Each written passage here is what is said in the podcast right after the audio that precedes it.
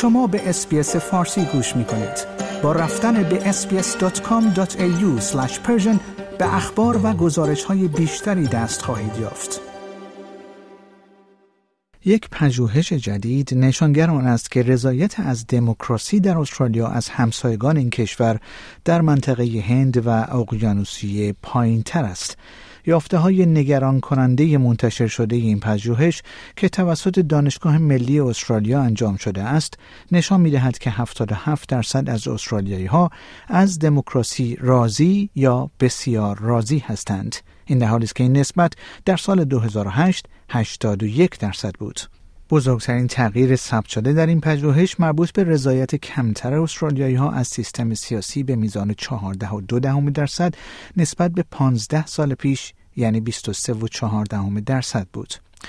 یافته های این پژوهش حاکی از آن است که استرالیا پس از ویتنام، کامبوج و تایوان در جایگاه چهارم از نظر رضایت از سیستم حکومتداری قرار گرفته است. پروفسور نیکولاس بیدل یکی از نویسندگان این پژوهش گفت که در حالی که رضایت کلی استرالیایی ها از دموکراسی کاهش یافته است دموکراسی در مقیاس کلی همچنان قوی است. او در گفتگو با SBS News گفت با این حال آنچه که داده ها نشان می‌دهد این است که ما نباید این را بدیهی بدانیم. بر اساس این پژوهش تعداد بیشتری از افرادی که در خارج از کشور به دنیا آمده اند نسبت به همتایان استرالیایی تبار خود از دموکراسی راضی تر بودند.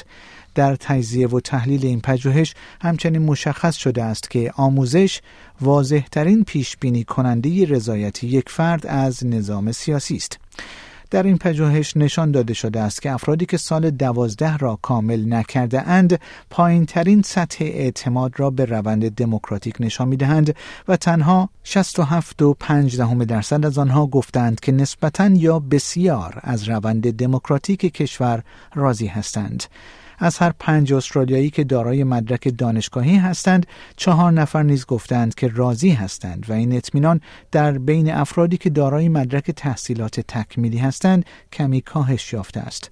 آقای بیدل گفت جایی که واقعا تفاوت‌های زیادی وجود دارد آنجاست که افراد با سطح تحصیلات نسبتا پایین به مراتب کمتر از دموکراسی راضی هستند. آنها کسانی هستند که سطح درآمد نسبتا پایینی دارند. تنها در سال جاری اعتماد استرالیایی ها به دولت از حدود 51 درصد به 48 درصد بین ژانویه و اپریل کاهش یافته است و تا ماه اوگست دوباره به کمتر از 44 درصد کاهش یافته است.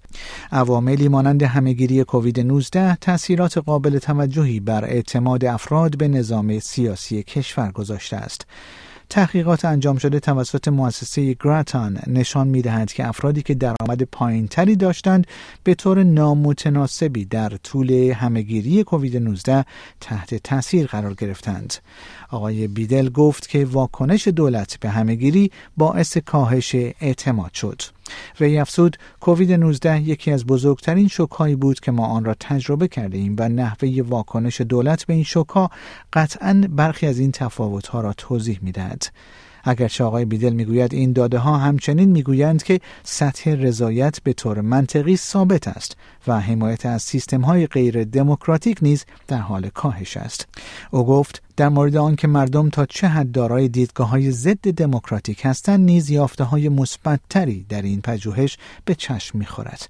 و افزود در مقایسه با منطقه استرالیایی ها خیلی کمتر فکر می کنند که ما باید از شر پارلمان خلاص شویم فقط یک حزب سیاسی داشته باشیم ارتش یا نیروی نظامی باید حکومت کنند و یا آنکه ما باید از انتخابات خلاص شویم. like، share، comment.